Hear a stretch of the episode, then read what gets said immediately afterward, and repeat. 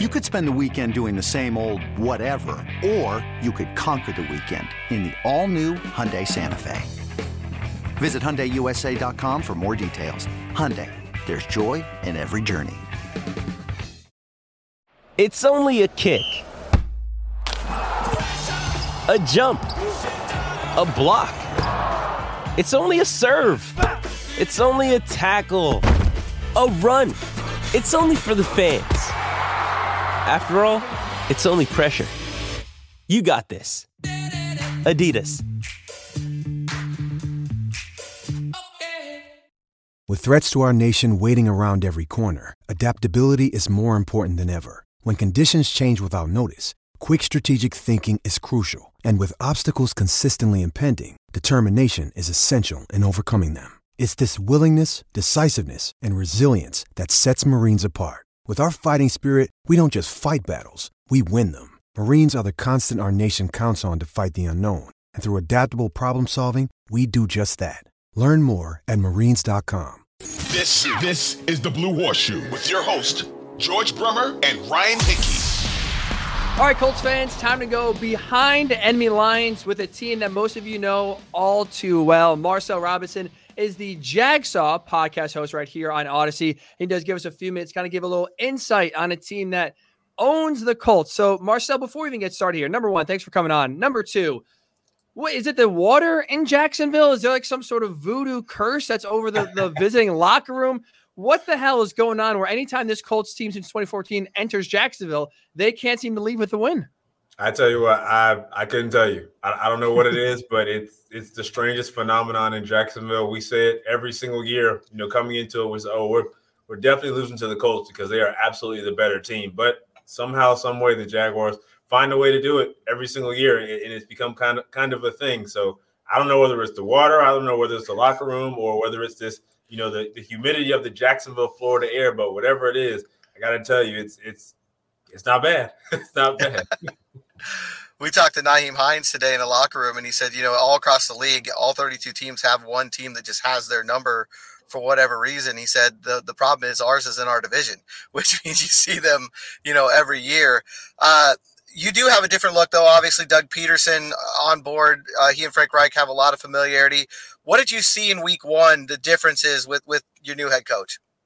Uh, I think for this team, it's just um, between the difference between last year and coming in this year. It's just you know there's actually talent here. You know, it's one of the things that in Jacksonville we talk about for years to come or years past that they're just not talent here. You know, we have guys that come in here, they play here, and once they're done here, they're either out the league or they're you know jumping around journeymen. And it's just that's the thing here in jacksonville is that there's actually talent here. This is actually a legitimately competent fun team to watch. And there's leaders all over the the, the, the roster on both sides of the ball. Obviously trevor lawrence in, in year two for him but he has guys to throw to guys that you've heard of you know you have evan Engram, christian kirk of course you know zay jones not as heard of but you know he's a guy and even marvin jones too these are guys that you know. And on defense, you have budding stars. The number one overall pick, Travon Walker. You know, he came up big in week one, making an unbelievable play that I can say we haven't seen here in I don't know how long. You know, hmm. and, and that's I think that's overall the difference. And getting all these guys together, Doug Pederson clearly has,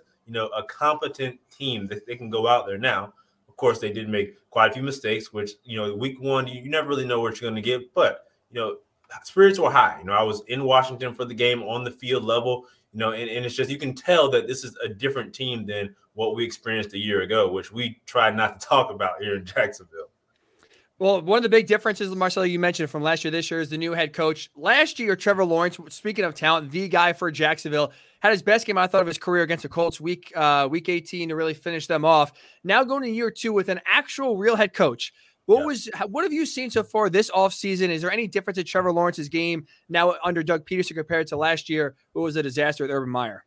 I think it's just um, I think there's a little more confidence there. Of course, you know, Trevor Lawrence is one of the greatest arms that we've seen, you know, in college mm-hmm. football, and definitely one of the greatest arms we've seen here in Jacksonville. But what we can see now is a guy who who is he's under Doug Pederson, a guy who's played the position, a guy who's coached the position. Obviously, he's coached, you know, he won a Super Bowl. You can tell that there's a lot more confidence, and, you got a guy who knows what you're talking about. We're going from a coach that didn't know most of the players' names on the roster to a guy who knows exactly what he's talking about and Doug Pederson. And I think with Trevor Lawrence, you can really see that. You, know, you can tell that the relationship from the from the beginning has been pretty tight, pretty solid. And I think for Trevor, it's just a matter of, you know, he's still saying the same things and he knows he has to improve, but you can start to see some of that improvement, you know, in year two. Obviously, going through training camp and in, of course, week one, you, you can definitely tell that there is a little bit of a jump now. Of course, still some way to go in terms of just his his you know improvement. But I think with Doug Pederson, it's a guy that he can relate to, like I said, playing the position and knowing that this is a guy who knows what it takes to be successful at this position and being a leader on the team. You mentioned earlier budding stars on the defense. Obviously, Travon Walker, the, the second straight number one pick in there. Uh, Josh Allen's a guy that, that really has caused problems for this Indianapolis team. Uh, and I think if you go back through these games, one of the consistent themes this Jacksonville defensive line has done a really good job of beating the Colts offensive line. They don't see that a lot uh, in the last four years, but it seems like every time they play Jacksonville, that happens. Does it feel like with Walker on board and Allen a year older, that that defensive line is even a step further ahead this season? Yeah, I think you hit the nail on the head. I mean, just having someone else on that other side that is has that star caliber in Travon Walker for Josh Allen to be partnered with, it just it, it makes a tremendous difference. You know, we saw it last week. We saw both of those guys making plays when in years past, we'll go back to last year, you know, that that other side, that other defensive end position, of course it was a different scheme, but in the same token, just not having a superstar type of guy on the other end, Josh Allen got all the attention. And like you just said, this is a Colts offensive line that is usually year in and year out pretty good. Like we, that's the one thing that has been consistent that I always talk about is the Colts offensive line is good. You can't just go in there with one guy to make plays. And having a guy like Travon Walker partner with Josh Allen, it, it sort of keeps that offensive line scheme honest a little bit. You have a guy on both ends that you have to kind of worry about. And that only helps the rest of the defense. I mean, the, the defensive line, the interior guys, a guy like Roy Robertson Harris, Foley Fatukasi, you know, Davon Hamilton, all of these guys made plays last week versus Washington because they were able to. You have guys around this, this team, this defensive line, this defensive unit, I should say, that can draw attention. It allows all the guys to really join the party, so to speak. Speaking of the defensive line, Marcel, the last two games we've seen from the Jaguars going back to last year, week 18, that defensive front just killed the Colts. That was one of the big areas that changed the game in their favor and ended up getting them to win. And then obviously you add Travon Walker, number one overall. I personally, I don't know about you, was a little disappointed in the defensive line's output last week against the Commanders. I thought they get a little more pressure, sack Carson Wentz more than the one time they did. Going into now this matchup against the Colts here in week number two, do you expect the defensive line performance more to mirror the week 18 performance we saw last year against the same unit? Or still kind of a work in progress, or maybe a similar effort. It's going to be like last week, where there's not as much pressure on the quarterback as maybe you would think with some of the talent, some of the names you have on the defensive line. I think I'm gonna I'm gonna do probably one one of the worst things that we we like in this business is to say I think it's kind of in, in between. I think it's kind of a mixture of both of those. Are we gonna see what we saw last week? I definitely think the defensive line is going to play better. You know, I think that defensive line, you know, being that they've been practicing together, training camp, obviously, but playing in a real actual game where it actually means something against the top, caliber competition on the other side it definitely takes some getting used to. And I think there was a little bit of growing pains, growing pains. Some of these guys have definitely played together, you know, over the course of the last year. But I think if I'm if I'm looking at what I expect from this defensive line, I think I'm expecting a little bit better performance. Now, um, like I said, I was in Washington watching this defensive line against the Washington Commanders, and there was just there was just so many times when the defensive line they were getting home, but they weren't finishing the play. Now you see a guy like a Josh Allen, or even you talk about like a Roy Robertson here, some of these defensive line guys, and even some of the linebackers, you could see them in the right position, but just didn't finish. And that's kind of been the, the, the ongoing theme in the early goings now that we're talking to the team this week is you know, we just got to finish. Like you just have to finish. It's, it's not enough to just be there to deter the player, change the play. There were times when they were getting after Carson Wentz, but they didn't get him down.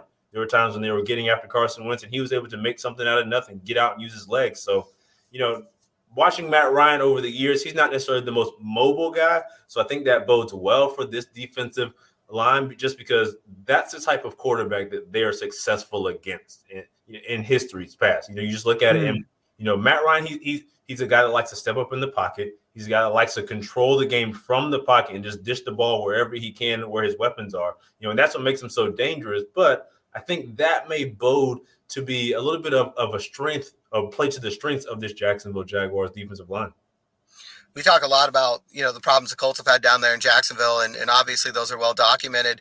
Uh, but you know, I think maybe one of the best games last year was was the Buffalo game for the Jaguars, winning nine to six. Have you seen over the years does, does this defense get up at home? Is, is is it a different look when they're playing on their own home field? It's a completely different feel, honestly. You know, and I think that's sort of a thing that you could probably say is relevant for the other 31 teams in the NFL. You know, there's just something about playing at home in front of your home crowd. It's even just your routine getting to the game. You know, it's very different. You know, we travel on the road with the team, and it's just different you have to get up in the hotel room, get on the buses. Sometimes you have to drive 30, 40 minutes from your hotel, you're on the bus, versus coming home like you're you're getting up out of your own bed. You're you're coming, you have your routine, you can get to the stadium, do your routine, you're in your locker room, that familiarity, and then of course the fans. You know, it, it makes a tremendous difference. And there were times in that Washington game when it was full of Jacksonville fans. But when those Jacksonville fans were going nuts, the team was playing well. When Washington was doing well and the Jacksonville fans weren't as quiet, you could tell that there was a little bit of a difference. So I think just that home atmosphere, you know, it's sort of the cliche of playing at home, you know, getting that boost from the fans, but it's real. And and of course, as someone who's covered this team for you know going on 10 years, you can definitely see the bump when you know the bank is buzzing, as we call it down here. Speaking of home field, what kind of crowd are you expecting this weekend, Marcel? Last time the Colts were in Indy, the fans were wearing clown masks in protest of, of the GM. Unfortunately, found that the only clowns were the ones on the field of the visiting team. Is there a, a, a, palpable buzz you feel at the new head coach and Doug Pederson, obviously Trevor Lawrence in year number two? Are we expecting like a, a raucous crowd on Sunday, or still kind of, for the most part, uh, I guess, an average Jacksonville Jaguars crowd we've seen the last few years?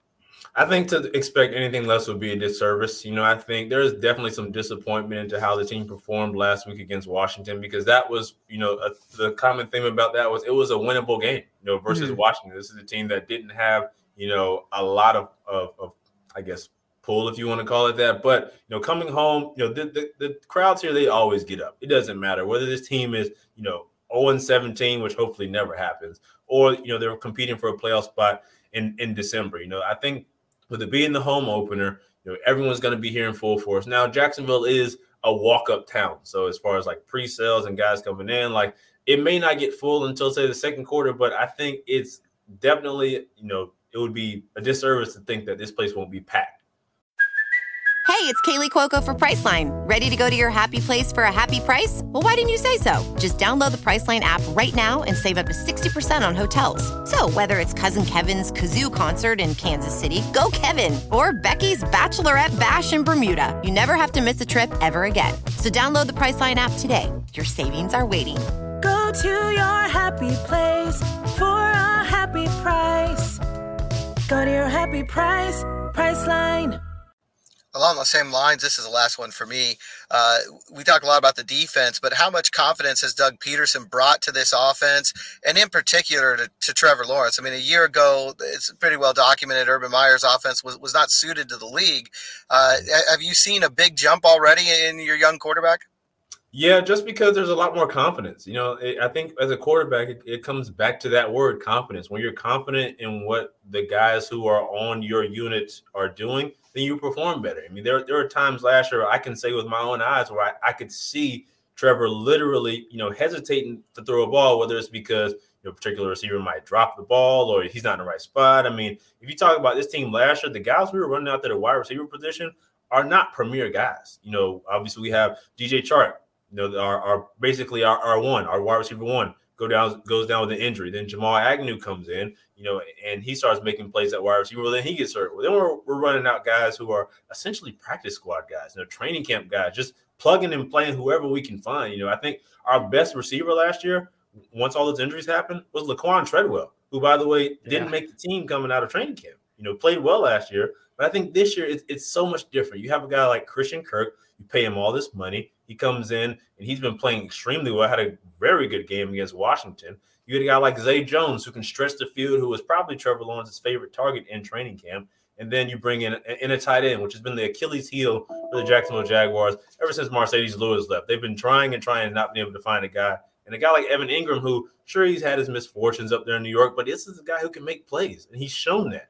So you have guys that can make plays, and then of course you talk about the backfield. Got James Robinson and Travis Etienne, a guy that Trevor's very familiar with. Now, granted, you'd like Travis Etienne to catch that touchdown pass in Washington, but you know, there's so much confidence around this offensive unit. You know, if the offensive line plays better, then Trevor Lawrence is going to deal the ball wherever he wants to do. And I think that's the hope. And I, I know that's their game plan coming into this weekend. Two cool questions for me, Marcel, here to wrap up. Number one, this is a head coaching, you know, matchup that they're both very familiar with. Obviously, Doug Pederson, Frank Reich, both on that Eagles 2017 Super Bowl team. Sure. Who would you give the advantage to? Is, is there an advantage in this game, head coach wise? Um, I think if I'm if I'm looking at it, if we're talking about an advantage, I don't know if there's necessarily one, but if I had to pick one to get off the fence, I would probably just say maybe Frank Reich gets a slight advantage just because his familiarity with you know most of the guys on the Colts team. You know that his culture. This is not a new culture, right? In Jacksonville, Doug Pederson is implementing a new culture, which I think has been very successful and is well on its way. But I, I, guess I would just say because of Frank Reich, his culture is already implemented in Indianapolis, like that you know what you're getting out of there, and it's sort of like you know that train is already moving. It's just a matter of plugging the different pieces, right? You're right in Indianapolis. You're essentially changing the tires, right? In Jacksonville, we just got a new engine. So you know, I, I think it, so. If I have to pick one, I guess I would give a slight edge to Frank Reich, but you know, at the end of the day, when it comes to these football games, it's about the players on the field. And then finally, Marcel, last week we had John McClain on Preview the Texans, and I asked him this question The Texans win this game if. He said if the Colts get food poisoning, can't show up to the game. Obviously, something must happen. Maybe a, a bad meal Saturday night because the Colts, for at least three quarters, definitely did not show up. I'll ask yeah. you that same question. Jaguars win on Sunday if. I think the Jaguars win on Sunday if they win in the trenches. That's basically what it comes down to. This team is is successful when Trevor Lawrence is upright, and they're successful when the defensive line is causing fits for opposing offenses. I, I, saw a stat not long ago that said that Trevor Lawrence was among you know the top 10 quarterbacks when he was not pressured, when he wasn't running for his life. When he was, you know, being pressured, hurried, and being sacked, you know, he was among the, the 12 worst. So I think it's just the Jaguars win this game if they can control the trenches because look, we don't expect to stop Jonathan Taylor. It's just about containing him. If you can contain Jonathan Taylor in the trenches, then you win. Marcel, well, we saw last year too. That, was that battle was won in the trenches without a doubt. Jacksonville dominated. Marcel Robinson, listen, have a great podcast on the Jacksonville podcast right here on Audacy. Uh, not to be a bad guy, but fingers crossed. It's a it's a gloomy and doomy Sunday post game pod. Me and George had that last Sunday. John McClain is very, I'm sure, excited. So all the best. Do appreciate coming on, but hopefully, fingers crossed. Sunday we're talking about a Jaguars loss and the streak finally be broken. Absolutely, man. No problem. I, I respect it. I respect it. Thanks a lot, Marcel. You got Thank it, guys. You, Marcel.